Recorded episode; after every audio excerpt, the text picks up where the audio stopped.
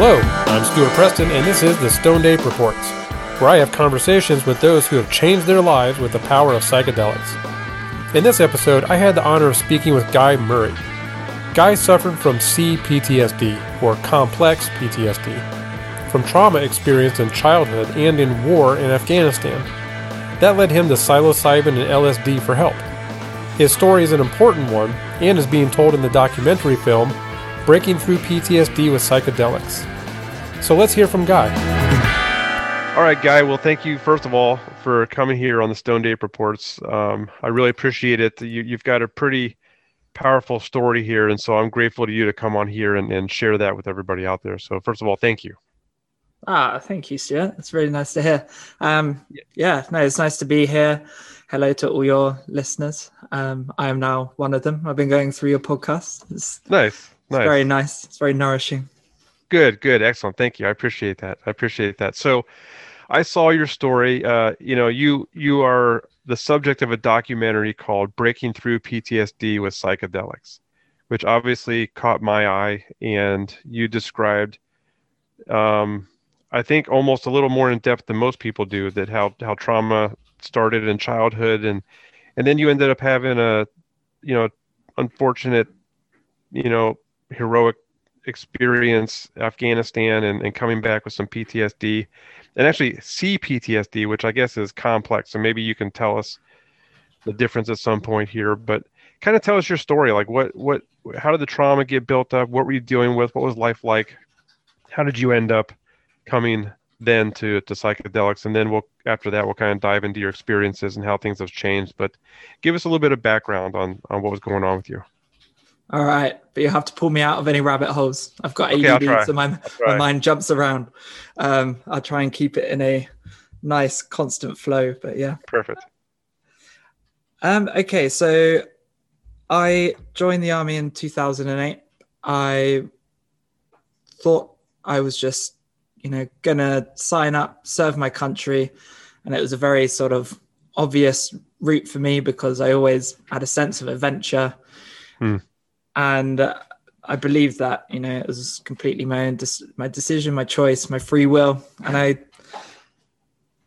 and I went off to training. I found training quite difficult initially, just because I was I was around some rowdy blokes. You know, I was yeah I'd always been a sensitive kid, um, Mm. and it was a bit of a shock to the system. Like a lot of my friends that I made there and still in contact with today, they you know came from some some pretty testy backgrounds to say the least, Mm. and I was kind of like this in between person the whole time. Um, like, you know, not quite an officer. So I joined as a non commissioned officer. So just, you know, the lowest rank. I wanted to Mhm. work my way up. You know, I was like quite, yeah I always thought that, thought like that. Like you should get to know the bottom and then get promoted upwards. Um, Good. Yeah, and I had an amazing time by the end of training. I loved it. I loved the the power that came to me from getting physically fit, from Mhm. You know the weapons that get put into your hand. But it was always a sense of like a game to me. Like it never truly sort of sunk in that you know I was closing, killing a real enemy. And uh, it was a, a year after I joined up at the age of 18, just turned 19 at the start of training. So I went out to Afghanistan just around my 9th, 20th birthday in October.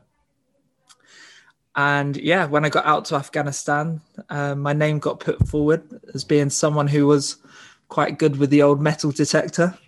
Um, wow well, you know, it's, it's kind of sounds like a nice compliment until you realize you're going to be one of the yeah, you're going to be one of the boys walking five to ten meters out in front. Actually, I say that our number twos, our people like protecting our backs. They didn't really care about the the rules. They would be right up on my back with me, going Mm, to search for these devices. Yeah, um, they were just as willing to put themselves in harm's way as us boys with the metal detector. So, but yeah, is- we were literally. stressful I, I know when i was in the army i trained on those Mhm. and removing mines it had nothing to do with my job but i thought to myself i hope i never have to do this it's a lot of pressure. It's it's pressure a because lot of of the- pressure yeah, the people who are behind you, you know, like Yeah. they're your they're your brothers, and if you miss a device, if you you know if you don't step on it which is scary enough like someone else is going to step on it Right. And unfortunately you know that happened and people have taken their lives in the guilt and the shame afterwards so oh, I bet. Ah. yeah survivor's guilt man hmm imagine um so yeah I was, that was kind of put in my hands and then you know i was out on daily patrols um we're in helmand uh sangin valley so it's it's a pretty leery place um we got told it was going to be very calm but actually statistically it was dubbed the bloodiest tour of afghanistan um Oh, one in four people in my job role handling the metal detector on that tour were killed. Um, so obviously, I feel very lucky to have made it back. Um, and again, there used to be a little bit of guilt that came with coming back, I guess. Um, so yeah, so I had that experience six months halfway through the tour. February 25th is coming up. Um, I was watching this fierce battle from a sentry position, so I couldn't move. I couldn't do anything about this battle that was going on and I was watching down the road. These lads were getting ambushed, and one of them was my friend Martin. And then I was just watching him through these binoculars, um, Ah. there with him in the battle, and I just saw a round hit the sand in front of him, then hit his weapon, and then the final one just straight through his face. And then oh my God. yeah, and it, you know, like if I close my eyes now, I can go to that memory like qu- quite Yeah, easily. It's vivid. It's vivid. You know, it's it's it's in my brain. But as we'll get into get into it in a bit, there's the I now don't have the emotions attached to that memory, um, which is nice. So it's like it's just a, a distant dream, but I still obviously very much respect his memory and what Yeah. he did that day. And it was all saving a friend who had just been shot through the back, actually. Um, poor old Andy. Um, but he survived. And then, Good. yeah. And then I guess the hardest bit was after that, I was in a, it was in Peter Levine's book. Um, I can't remember the title now. Something the tiger will, I can't remember. It's about somatic injury, holding Mhm. trauma in your body. And he talks about it's like when a bird flies into the window and it's you can tell it's not dead. It's there like breathing heavily in your hand. Um, and then just out of nowhere, they suddenly just switch back on and fly away. But it was like for about two, three hours, I was stuck in this stunned state of just, I just, couldn't- Yeah. yeah, I just, I couldn't do anything. I was in shock. I just remember just being like, it was like there was a ringing through my head, like, zing. Yeah. And I was, I was just like, um, and yeah, and uh, the first time that my body loosened up is when I went to the toilet and I forced myself to like to take a piss, right? And then Mhm. I suddenly realized I had control over my body.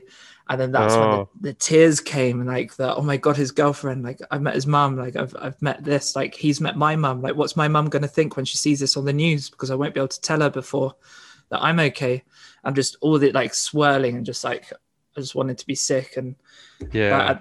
At, at that point, a corporal came up and he, he saw me like bawling my eyes out and grabbed me and like pretty much put me up against the wall. And he was like, "You can't break down now. If you break down now, that's the end of you. Like you can't, you won't be able to finish this tour, and we, we need you here." And I just remember being like, "This is unfair." That's, that's, my, that's my best mate. Just watch him get Yeah. shot through the face. You need no time for mourning. And I, I stomped up to my um to Mr. Foltz Arnold, one of the bosses. I was there like, I want to be on the plane. I want to repatriate him, and I want to do this. I want to do that. And he was like, well, "Guy, he was a Valen man. He was a man. You know, like he was. We've we've got fewer and fewer of you on the ground. Like, you've got to stay out here." yeah. and it just all sunk in and i just had to bottle it up i became very dissociative when i spoke to my mum on the sat phone which was rare she was she could just hear my you know the my voice like disappearing um, Mhm. and i think that was very very hard for her and very hard for the rest of the family Yeah. but you know um I can only imagine. yeah but i made it back which is nice Yes. um yeah and what was it like when you came back? I mean, that's uh, because you, you alluded to the fact that now you've kind of separated the emotions from the the um, visual memories that you still have. Yeah that took when you that took- came back, that wasn't the case, right? When you came back, all this was still very much alive inside of you.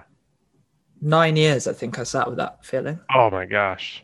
yeah like genuinely like nine years like of not being able to move on um, of ruminating and um, feeling like those memories had defined me and made me the person who I was. Like that's what I thought. Like I could only see the world through this Yeah. distorted, damaged lens.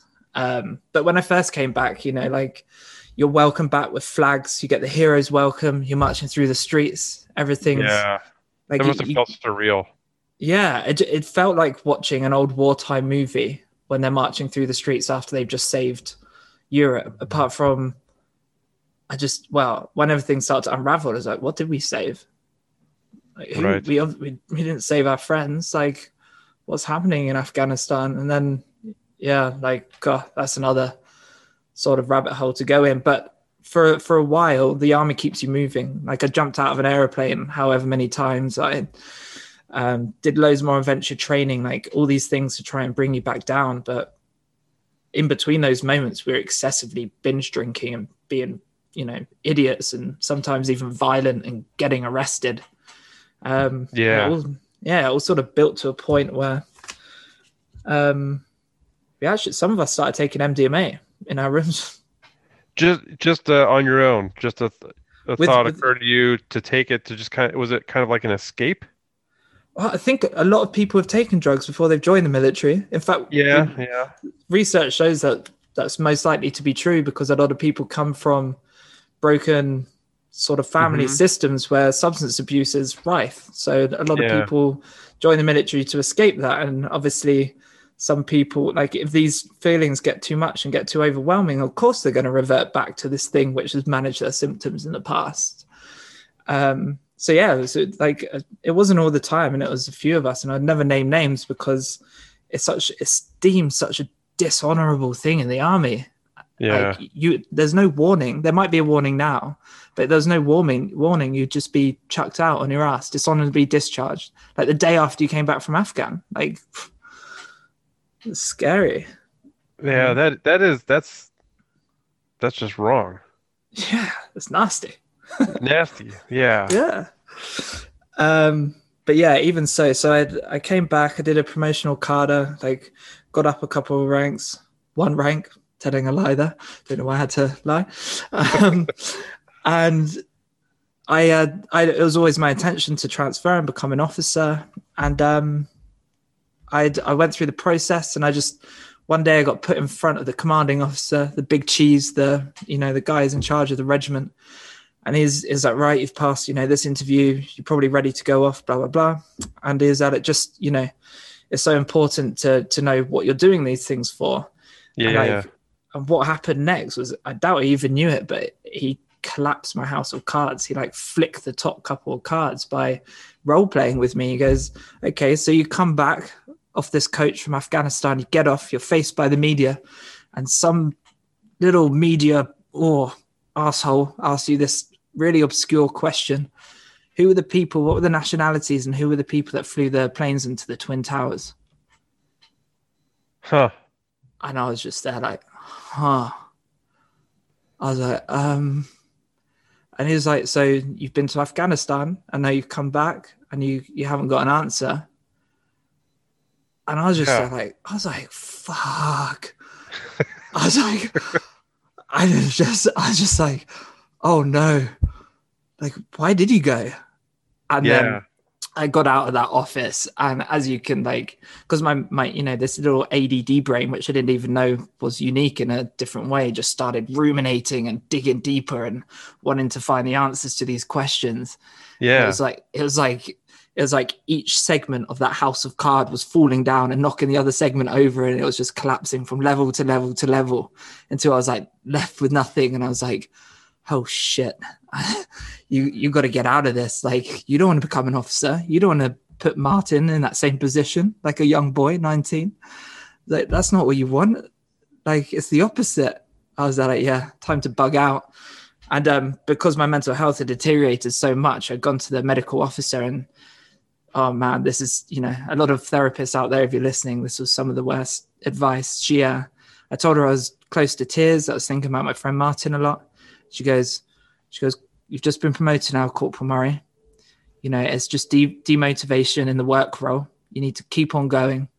And like I got up and she was like, "You're a lance corporal now. You'll figure it out." Oh my gosh. and yeah, and that's um, I went and took my first, well, probably my only ever sort of like overdose. But I, I say that very, you know, people listening, I say that kind of lightly. It was just because it was tramadol, so it was an opioid, and it mm-hmm. was it, it was just like I was a like a smudge on a work surface and I was just trying to rub myself out of existence. Like I had a great quote the other day that it's a moving away of life rather than a move towards death.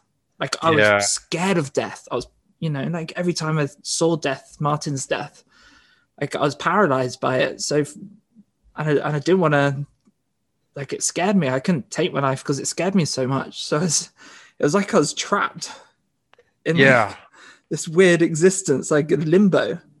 Um, and yeah, I had to get out and I, I left the country and I just, luckily the army took us on some amazing ski trips where I was dancing hmm. on tables, downing rosé and snogging beautiful girls. Right, right. Like, and um, I just met a girl out there, and she's like, "Yeah, you can come live here. You can do, you know, you can work a winter season out here in Val d'Isere." And um, luckily, I just I had some nice people around me, a friend, and she was like, "Just come out, like, just leave that behind you." And and I did. I left still under my military contract. I left three months like before I was meant to leave. No one batted an eyelid, had a clue where I was. I played the system, told one person where I was and another person a different story. No duty of care. but I'd wow. done it. You know, I created that situation. I played the game. Like I knew I could see how to do it. Like it's it's no one's fault. It's just like playing mum against dad. Yeah. Yeah. Um, and yeah, and then four years it took me before I came back home. I was drinking, partying, using recreational drugs. I was addicted to socializing, like being around people, always having to be happy. But unfortunately, it kept me in massive extremes of euphoria and massive highs, like snowboarding and drugs and drinking. And the moment I left that feeling, that situation, I would plummet. Mm. My self esteem was so low. Um, and it was just turbulent. I was probably just this little ball of chaos for anyone to have to endure. Just yeah, you know, people call it bipolar or whatever they, you know, um, whatever they, whatever you want to call it. Um, that's what they call it now. But it's just my inability to calm myself down, to sit with the pain, to sit with my emotions, mm. and bring myself back to like emotional equilibrium. I just couldn't do it. It was. It seemed boring to me. Yeah, you had to get back to that up yeah. That manic, that manic phase. Manic, yeah, I had to stay there because yeah. anything lower than that was too painful and scary. Yeah, Jesus. Yeah, and then it took a beautiful, exciting dancer girlfriend to. Uh, we ended up moving to Dubai together, and she just saw us like this shell, just following her around, living off the excitement that her life brought to me, and yeah, she uh, she said he had no driver ambition and broke it off, and I went back home with my tail between my legs, and huh. You know, and then yeah. that's when I I started watching TED talks on how to unlearn this sort of way of thinking, this depression, and saw Ros Watts deliver a wonderful thing on psilocybin and a TED talk on psilocybin and depression, and I was like, hey, like drugs have really worked for me to like be expressive, like. I don't feel like I'm consumed by drugs. I just feel like I use them to communicate and get close to people and all those things that I can't usually do when I'm sober. It was yeah. very much an attachment thing to me. And it was a way of like other people could help me regulate my emotions. It's why I had a mild sort of addiction to sex because women are just such amazing caregivers and you go and lay with them in bed and they bring you I mean, they bring a lot to you, not just this, yeah. but they were bringing me back down to a nice, calm, Comfort. transcendent, comforting experience. Um, yeah, just so I started university, and at the same time, I was doing all this re- reading and research and into the literature, and um, yeah, and I went and had my f- I went foraging for mushrooms in Scotland in the Highlands. Oh wow! yeah, I did all the. I was looking through all the guides and um, you know like reading stuff that Paul Stamets and people have put out there, and um, I was I was searching for so long in the in like the thick of the woods in the forest, Um, but in the daytime, I was actually working at a coffee store uh, with my friend Ash, and uh, so all, all during the day or in the evening, sorry, I'd go into the woods to try and find these mushrooms, and I couldn't find them. And one day, I was working in the coffee store, which was based in this big open field outside of a whiskey distillery for people Uh-huh. to to get their coffee off the coach. And I've just got my head in my hand, just you know, dreaming of mushrooms, and the yeah, the skies literally opened up, man, like which is rare in Scotland. Um, and there's and the sun came out for a good couple of hours, and within that couple of hours, it dried the top of these mushrooms that were in this field that I was working in. And the field that I'd been working in for two, three weeks without finding any mushrooms was littered with psilocybin mushrooms. Wow. Liberty caps. Yeah. Like you couldn't write it. You literally couldn't write it. Um, Wow. And then for like the next two months, I was just walking in nature, either with a friend or by myself or in my tent with like a little lamp and a notepad and just really trying to get to the crux of like my issues and like how I didn't like myself or love myself. And I began to see that my thoughts were fueling the emotional turmoil that was like inside me. So I, I connected with it and I made myself a promise in Scotland that I would just start to engage with that side of myself and be more expressive and open. Um, and yeah, I went back to university and kind of told everyone what had happened up in Scotland. And I thought everything was okay. Um, but it wasn't enough. I kind of went back to the same environment that I'd kind Hmm. of, and it wasn't a bad environment. It's just, I don't know. I just remember I had an argument with my mum and then my sister, and um, the same sort of narrative. Like, if you've got ADD or anyone's got ADD, you've probably been called lazy, selfish, arrogant. It's just because it's very hard to think outwardly when you're constantly thinking about your internal state. So you do things to kind of protect yourself. And I just had these sort of same arguments, and I sort of realized that I was kind of like invalidating my sort of existence in a way. And and my dad rang me, who I don't speak to all that much. We do now, which is really nice. Um, and he told me I had pulmonary fibrosis, which is a degenerative disease of the lungs, and just just you know coming back from Scotland, just these things just kept layering up and building up again. And I was like, no, I was like, I thought I got it. I thought I went Yeah. deep enough, and and I was kind of at this crossroads again, and I was there like, I can't go to my family. This isn't about my girlfriend. Like I just I just met a lovely partner of mine. Um, it's not about her. She can't bring you anything. Like this has got to be more work by yourself. And luckily, uh, a friend had reached out on Facebook a few months ago and is like, "Come out, man. I've got a pretty good method with some LSD, and I'll I'll guide you through some things and see if see if it helps. Me and my partner are out here, and we'll look after you for for three or four days." Nice. Yeah, so I jumped on a plane and went over to Barcelona. The trip in was some of the strongest winds, rains, and storm that I've ever Oh. had on a plane. Oh my god, gosh. was, it was so typical. Like even like the air stewardess, um, they were they were sat down like looking at each other, smiling. Um, Oh. and you know, you know, it means it's a bit hairy, but you've got to go through the storm, right? We know this. Yeah, yeah. You had to pass through that. Yeah. Um. So yeah, I had my biggest breakthrough out there in in Barcelona, and um, man, it took ten hours, like to get to the breakthrough, and my guide had al- almost almost given up. I had some pretty strong defenses around me. I'd build up my iron fortress with all these stories, all these victim stories, all Yeah. this, all this suffering. And he was just he was just sitting there nodding and smiling along as I had my head in his partner's lap, like, yes, guy, yep, you know this story, yep, okay. And I was there like, fuck, seems like he's waiting for something. like, like, like, what- like, what is he waiting for? And it was like, it was like he was the the voice on on the devil's shoulder, and I was trying to climb out of this this room constantly by telling these stories, and then it, like eventually I just came to like be like, okay, like what is it? Like, what are you trying to tell me? And he took me for this walk, and him and his partner, and he, he took me to outside this chapel.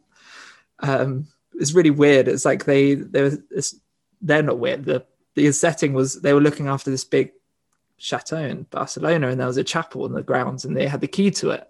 So we're sitting outside this chapel, and he's like, "Guy, like, you know, there's a very holy place in here. Do you do you want to go inside?" And I was like, "You know, I'm on LSD at the time, a triple dose, by the way, like oh, big dose, 400 mics, um, yeah, or almost 400 mics." Um, and I'm like, "Yeah, I want to go in this chapel. Yeah, like I, I want to find this holiness or whatever it is." And he was like, "You're gonna have to, you know, like, like." Be true to yourself, and I was like, "I'm true to myself, man. Like, I've, I've told you everything I know, and he's Hmm. like, you're not, you're not, you're not, you're not, you're not going there. Like, where do you, like, where is it that you need to go? Like, what is it you've come here to tell me? I was like, I don't know. And uh, have you ever seen Good Will Hunting? yes, You know the scene where Robin, where Robin stands up and faces Will, and he just looks at him and he goes like, "It's not your fault." yeah, And then Will's like, "Uh, Matt, yeah, I know, I know it's not my fault. The guy looked at me and is uh, like, you know, your love, like me, me and my partner, we love you. And I was like, yeah, I know. Like, yeah, you, you love people. Cool, I get it. And then he said, no, guy, like, I, I love you. And I was there like, oh man, this man's attacking me. like he's he's he's attacking me and i was like I d- like yeah cool i was like yeah okay and then like he came closer to me. Is that like, like I love you? And I was like, man, I'm not gay. I'm not gay. Mm. And, and he was like, guy, this isn't about being gay. I was like, I was like, I don't, I don't get it. I don't get it. And like, and like he hugged me and he was like, it's okay. And I was like, I know. And then he was like, okay, right, it's it's, it's not going anywhere. I'll show you the inside of the chapel. And I, he showed me the inside of the chapel and it was completely bare. But what he didn't know inside my head, I was like, huh like he like he can just love me unconditionally like he barely knows me but he he's given me this love like him and his partner are and i was Yeah. like and I, and I can't even accept it because i think that to accept it that i am gay huh, and i was there like that is fundamentally wrong. I was like i was like that's the same hate that causes discrimination. And yeah, and like that's the hate which fuels like you know like in like intersocietal like conflict. And just because my defenses were so down i was like wow you can't be loved by men. Like like that's big and uh, and i was like Mm. it means that all these people that you grew close to in afghanistan and they grew close to you like you grew over this bond and then you come back yet you can't be close to one another enough for, like, to put your arms around each other and heal but you could with the MDMA and you could with this. And yeah, we went back into the room that he was doing. Like we would, like we took the LSD in, which was nice and incense on and by a fire. And him and his partner sat up on like the sofa, and I was on this like mattress on the floor, and it just broke inside me. oh, I just felt unconditional love for myself because of this realization. And it was like, it was basically like he had whispered like a secret in my ear. And I was like, I get it now. Like, I get it. I've never loved myself because mm, I've been, I like intergenerational trauma. Like, my uncle was killed when I was a kid. I came out and I was a security blanket for everyone. Like, I, yeah, I was loved conditionally. I was never like not to say that my mum's love or dad's love or whatever wasn't, you know, wasn't lovely. It was like part of it was tainted and I'd never internalized love in like this way for myself and attached properly to people because yeah, I had never felt unconditional love. And at that point, yeah, I was just like this broken small creature on this mattress, crying and laughing and rolling around in happiness, like this feeling that I've never felt before. And it just felt like my heart was like completely open. And there was this like laser beam of universal, interconnected cosmos love, like pouring in cosmic love pouring into my heart. And just the epiphanies, it was, it was like someone split a happy atom in my brain. And you've got to remember, this is 10 hours into a trip. Like the peak experience had gone. yeah, yeah, So, so it's, I, I, you know, when they talk about the Father, the Son, the Holy Ghost, I'm not religious for the listeners, but I like the symbology behind any religion because I think there's great power in the stories they tell. Um, when they talk about the Father, the Son, the Holy Ghost, when you talk about Father God, you are, you know, everyone has the power of God within them. You have this power to love yourself unconditionally and other people. Jesus, mm. He is the other. The other loves you. And then love, like the Holy Spirit. If you align these things up, three things up, like during a trip, you have this transcendent, amazing experience where you, you know, like like John O'Donohue says, like it's the breaking dawn within your heart that like allows you to see the good in everyone and just understand that people have had fucking hard traumatic upbringings and that's where yeah. this hate comes from and that's what fuels wars and that's what allows kids to put cadet uniforms on and want to join the army and live in the reflection of their father's eyes and mm. go back out to war. And then the father who was in the army then produces a son who's in the army who gets killed in the army. More hate like more trauma and it's just you just see it all unfold in front of you and you're like oh man i've got to do something about this now. Yeah but you're never free of that thought from then on. You're never too far away from the path. You know now that the joy the love everything it's it's yours. It's divinely yours. Like no one can touch it. Like like people can certainly try and inflict their pain on you. But this this is hard. And this, you know the dalai lama says it like pain is inevitable but suffering was choice. And i hmm. realized that was my choice the way i was seeing the world through this damaged victim lens and in that moment i was like there's no point living like that anymore and I, I went outside and i just threw up black bile and like the tears were like dripping into this black sick and i was just there like there goes my trauma there goes my big trauma like wow. the, death, the death of martin is just come out of me and it's on the floor. And I'm gonna have to kick this dog away because it's coming to lick it up. That dog doesn't want to be possessed. Anyway. Yeah. um, wow. Yeah, and yeah, I came. I came back. I left my. I left that trauma, that sick in Barcelona. Got on a plane, and my life hasn't been the same since. My self esteem has started raising. I can talk to you like this on a podcast. I could do this on the news if I wanted to. I have done it on the news. Like it's just pure truth and acceptance and vulnerability and forgiveness all wrapped how, up in how one. long ago was that that you came back january january last year january last year so it's a little over a year yeah. you've been in this this new state of mind. Yeah and and i've tripped since and i've you know like i'm i'm an advocate for the rescheduling of drugs to schedule yeah. 2 so that we can research them efficiently. I I can't sit here and not tell anyone to do what I did because mo- like moral like moral development like people's like well you've got a moral obligation to like warn people of of like the, the things that can go wrong which i think is true i yep. mean hun- but hundreds of thousands of people do take psychedelics every weekend with you know without guidance but i'm not saying that's right or wrong i'm saying that i didn't have a choice because the uk government can't put their stupid egos to rest. Right. and like yeah. research this and make it a thing so I don't have to go crawling with my hands and knees through a forest to find some mushroom to overcome yeah. to overcome my past traumas and and have that post-traumatic growth from it as well to to help now tell my story and educate other people and be like yo man like maybe you just want to like love yourself a little bit with this drug and see how you feel after. Like yeah. maybe. Yeah it's hard it's hard not to. If if you were you know somebody came to you and said you know hey guy what you know what should i do should i go forage for mushrooms in scotland or or buy a coffee shop um you know what what's some advice you would you would give them in terms of making sure they do do this in a safe harm-free way and, and, and get the benefits from it yeah. So first of all, I'd say that remember I was studying psychology at the time, mm. um, which was hard. But so I, I, had a lot of support around me. I had an I had institutional support. Not that they condoned me going off to find mushrooms and take it, but you know the people who were teaching me were counselors and therapists and trauma therapists. So I felt very safe that anything that would come up I could discuss. And I also had like I had beautiful friends around me.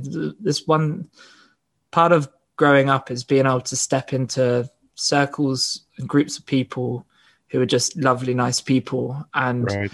Because I never had ties to one spot, I never made, I never had a home in one area. I was always moving around. I find it quite easy to step into into places which are nourishing and good for me now. Whereas Mm. before, I, I wasn't making those decisions. So I would say social support is so key. Like having like lovely people around you. Um, I would, you know, go on the website. There's a lot of harm reduction websites now. Like make sure you're not, you know, if you if you're of a neurodiverse mind, like does that come with like voices and stuff like that? I don't know. Like it's just it's hard. Like I don't want to ever exclude anyone from it. It's so hard for me not to. But Yeah, but there's some things that people should just, like you said, look at the harm reduction websites. yeah, You know, from everything from Zendo to Dance Safe. yeah, to see, you know, make sure if they're if they're taking any kind of a medicine, talk to their doctor. You know, so Yeah. that there there are contraindications, and some of them can be deadly. Some of them can just, you know, reduce the trip.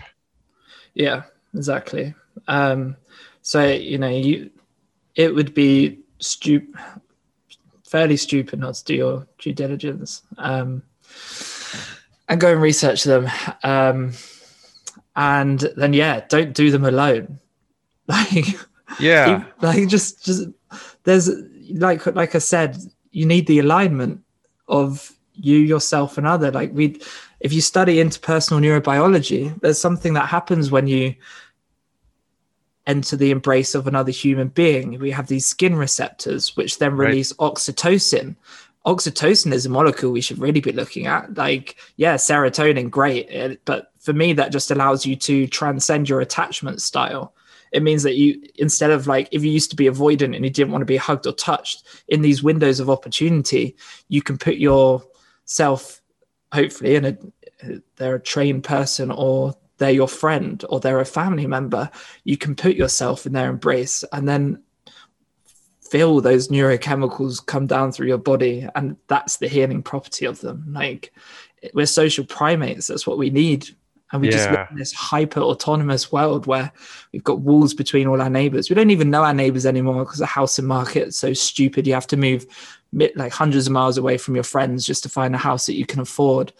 It's Right. like loss loss of community. It's like that's what you're trying to get back to yet you never know it. And it you Yeah. and in covid you can probably feel it more than ever that's why i moved house i moved into a big shared warehouse with four people who can probably hear every word that i'm saying right now who i trip who i trip with as well you know like they right.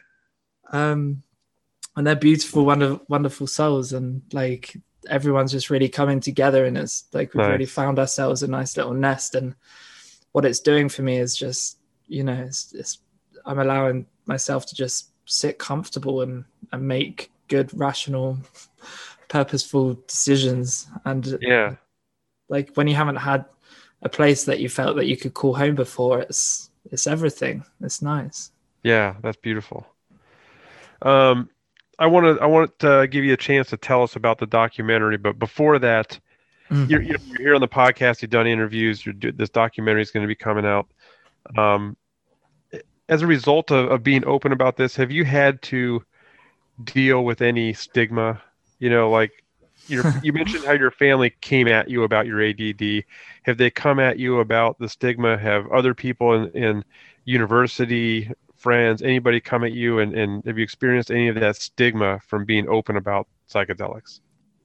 yes Oh, tell us about it.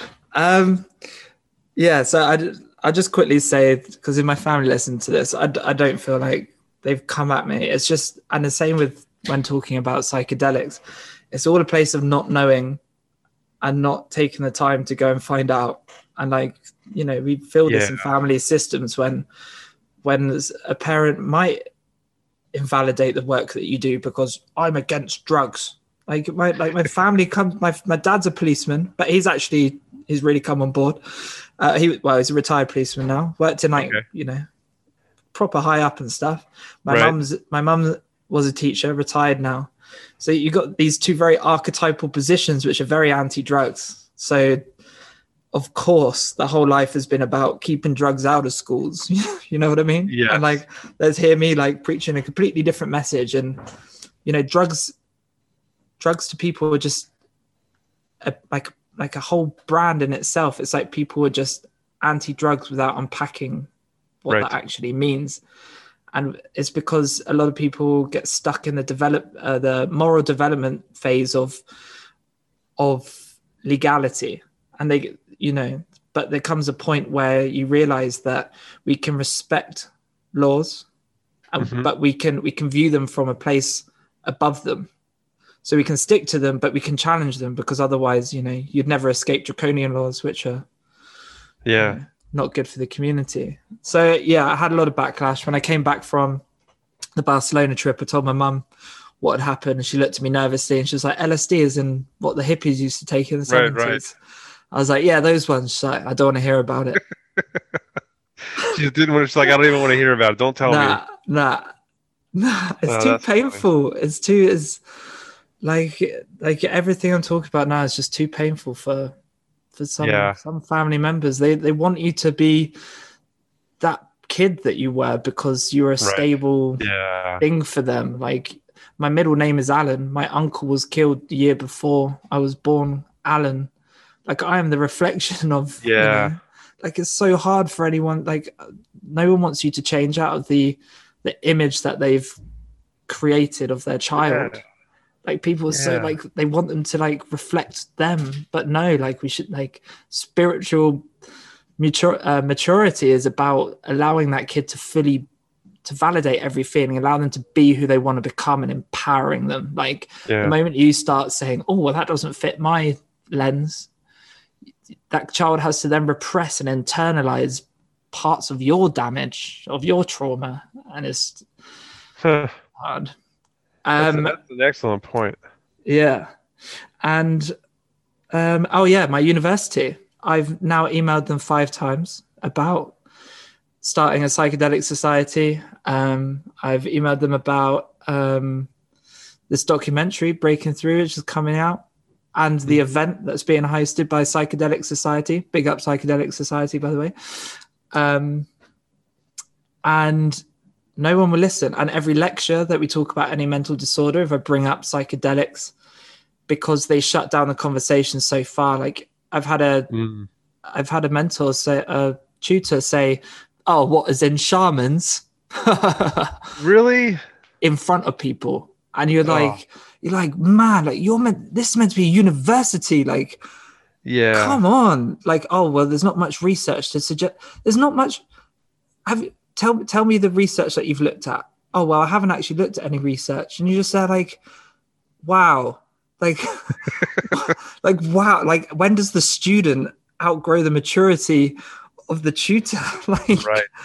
It's Yeah. shameful. It's shameful. And like this is such a pivotal moment in history where we need to make sure that the voices come from our younger generation, the diversity. Like we need to know where the pain and the suffering is coming from. We need to make sure that the businesses are started with this in mind and they're not just millionaire tycoons who just want to come and commercialize it and take it away from its indigenous roots. Like but I can't Yeah. even have that discussion. I don't even have a platform. So when I start mentioning it in the chat on the side of our Zoom talk, which you know gets overlooked by a lot of people, people they're like, "Oh well, guy, it's not you know it's not a treatment for everything." I'm like, I know it's not a treatment for everything, but it is a treatment for emotional trauma that can go back to the neuroplasticity of when you were a child, and therefore you can get the unconditional love of others and the healing that you need, which will you know show you the light a little bit. Right. and i'm not saying it's for everyone. It's painful and it's hard and it's a drug. And if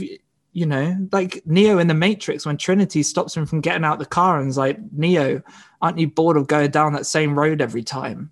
This is when people come to psychedelics. Like they know there's like there's a way like you just got to see through the system. And like that's why it's daunting for people. They don't want to give up the system because I'm not Yeah. saying like I'm not saying give up on the the, the society system. I I love our society. I, I, there's bits I really don't like. I'm not anti-society. I'm saying there's a, there's a way to be part of this society, but actually redirect your attention to what really matters and counts. And ultimately, that's our environment and social equality. Like that's Yeah. just raising the standards of living so people don't come into this this world with conditional love.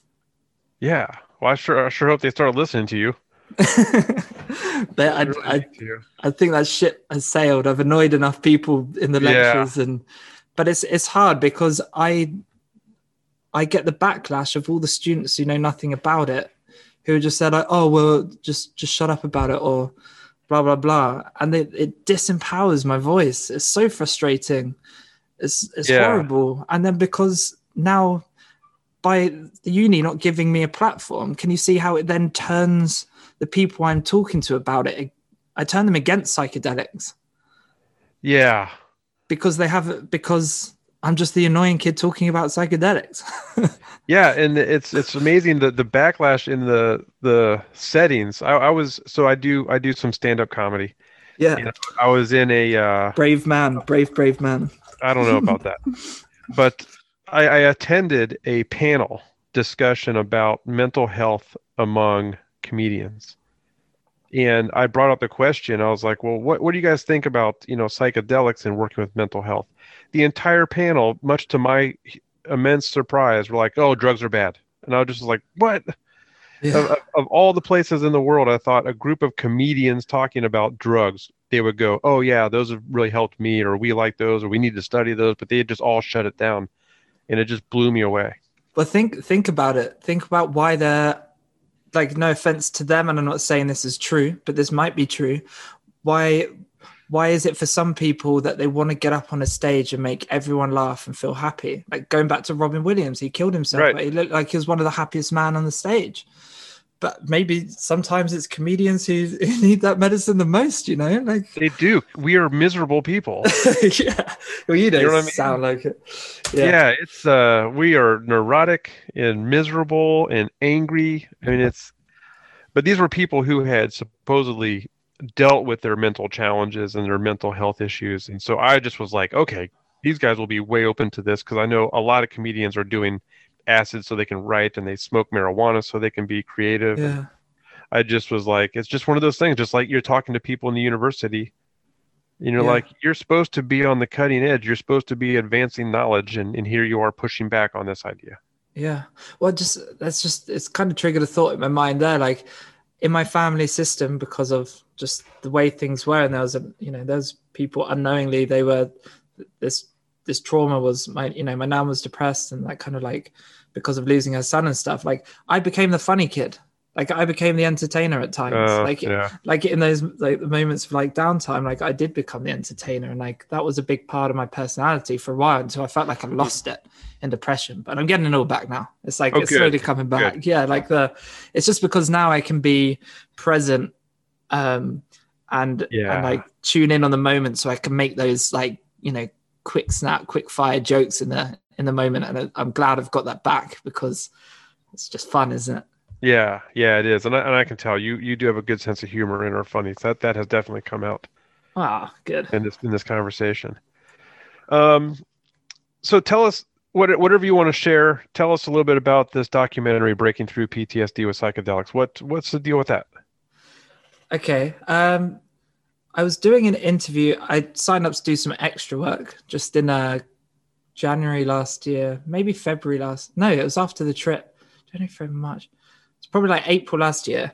And to get this job, I had to do a one minute interview and send it off to my agency. Um, Mhm. And they would, you know, see if I just had to talk about myself. And I, I talked about psychedelics, classic. Um, and Nice. One of the guys who was watching it who was involved in like picking the actors or the people who come on to do this um, advert that they wanted doing which was ironically for this uni lad thing over here and it's for the military. Um, so I'd- i was actually going to be part of their an advertising campaign unknowingly. Anyway he i didn't get the role but he listened to the story and he was like wow i'm an independent um, filmmaker. I do short films on people with inspiring stories, and I would love to just, you know, come and join you for some some interviews and listen to your story. Um, and his name's Dan Lufton. Um, and yeah, he came over and we chatted, and I was like, yeah, it's, it's good to get the story out there. Like, um, people who used to know me, I guess, like there was always like a bit of a narcissistic wound where I wanted to kind of you know, like get my story out there, like be a center of attention. But now that I've done the work, it's like, wow, it's really not about that. It's just about helping other people find their way to it. Um, and yeah, we just worked together and um, over the space of, I guess, almost a year because lockdown and everything came in. Um, we he followed like my journey, a little like one to one sort of interviews on what had happened, and then he's also got um, Ben Sessa is speaking on there. Who's yeah, you know, he's a big name. Um, Yep. And also my mushroom dealer, he he's on there. Um, what a legend!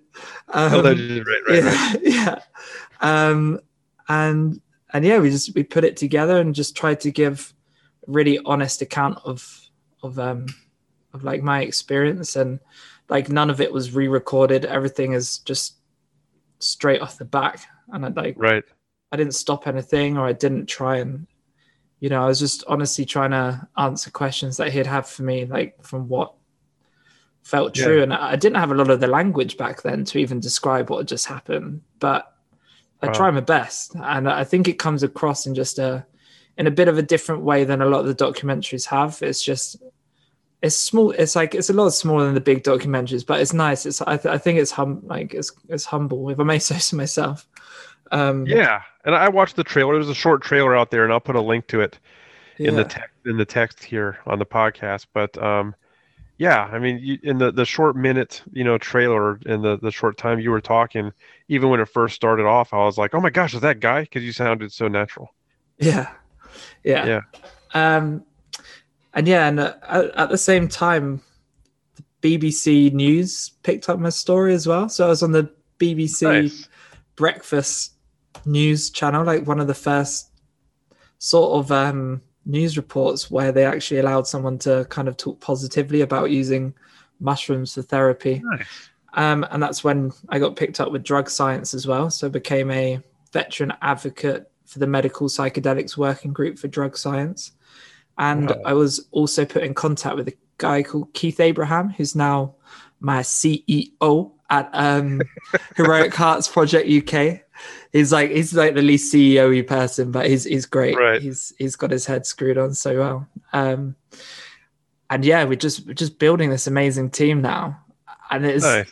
we've just and it so the Heroic Hearts Project picks up veterans in the UK who need um, psychedelic therapy, and then because of our stupid drug laws, we have to go and journey to somewhere like Peru or Amsterdam, Right. Um, and then people get their healing out of the country, and then they also get like a lot of their integration and stuff at these centers abroad. But then a lot of that, we're creating a network of integration coaches in the UK with Sara Tai, who's an amazing integration slash therapist in this space. She's trained a lot of people um, already for a lot of these clinical trials, and um, yeah, we're just growing, and people are just you know the, the stories from veterans are always so powerful, especially if you can completely completely do the work and you you can draw strength from you know everything. There's there's a lot to be uncovered. Um and then you've just got the network of you know what it's like the network of veterans. Is if someone goes missing at the bottom of the country someone at the top of the other co- of the country will they'll know that that person's missing Yeah. because because everyone's so interconnected so there's there's a lot of i guess power in the community but Mhm. it's it's yet to be sort of recognized and worked with in a, in a nice correct way in my Yeah. eyes i think it Yeah. just it's already amazing the charities and stuff that we already have but i think heroic hearts is really going to go places our research is going to be open we're not hiding like you know anyone will be able to use it um heroic hearts it all started from heroic hearts usa um jesse gould over there and now canada are um also starting heroic heart so we're now beginning to you know um, create studies which um, are across continents which is just is crazy good. Um, yeah. and yeah and just and just other stuff. We've got um, we're, we're really trying to put some pressure on the government and and appeal for compassionate access like Mhm. um so you know people who are on the verge of you know taking their lives like can we have a compassionate access for 10 veterans to have this like treatment here in the UK instead of you know it's COVID times like they can barely travel as it is. Right. Um, isn't there like a moral justification to give to give people this this healing medicine? Um, yeah. And then maybe that will be our foot in the door. Um, who knows? But a lot of exciting things happening. Um, yeah, a lot of a lot of great things you're doing there. That's really, you know, I'm I'm grateful to you for all the effort you're putting into this and and all the work, not just from getting the word out there, but integration coaching and working with Heroic Hearts. It's it's really fantastic. It's a big like it's a such a team effort. It, it always sounds like I'm listing off a lot of things that I'm doing, but you know, we it's as and when we can, you know, for me, like come away from my studies and and just give an hour here or give an hour there, and yeah, um, it's just yeah, it's finding that mental space, and then when you have it, just nice. working as fast as you can for for the organization. Excellent, excellent. Well, uh, what else do you want? Is there anything I didn't ask? Anything else still on your mind that you want to get out there? Oh, no, not yet. I don't think so. I I think that's we've we've covered everything. Okay. Um, but yeah, just like like we said earlier, if anyone's thinking about this route, like spend time with yourself before. Like ask yourself all the questions, like all you know, read spiritual teachings, everything like this. Surround yourself by nice people, even if it is on the internet. Start putting yourself in the position that you can see yourself on the other side of something like this happening. Yeah. And then you then you're doing like you're doing the homework before you have the big journey, and then you're in just you're in so much better hands. Um, and yeah, just the people who are working in this space, like I admire you and well done for for going against the grain with this. I know it's it's hard. Um, it's sometimes can be a lonely journey, um, but God, is it an amazing one, and I can't wait for so many other people to start having their their breakthroughs, and if they do come, but don't, you know. Yes. Yes. exactly. A, yeah. Yeah, beautiful, beautiful. Well, thank you, thank you so much, guy. That was uh, just really raw and good information, and I really appreciate it. So, thank you so much for coming here on the podcast. Thank you for having me, man. Yeah, Respect. absolutely. That concludes this edition of the Stoned Ape Reports. Thank you for listening. Please follow us on Instagram at Stoned Ape Comedy and subscribe to our newsletter at www.stonedapecomedy.com. Again, thanks for listening and catch you next time, Stoned Apes.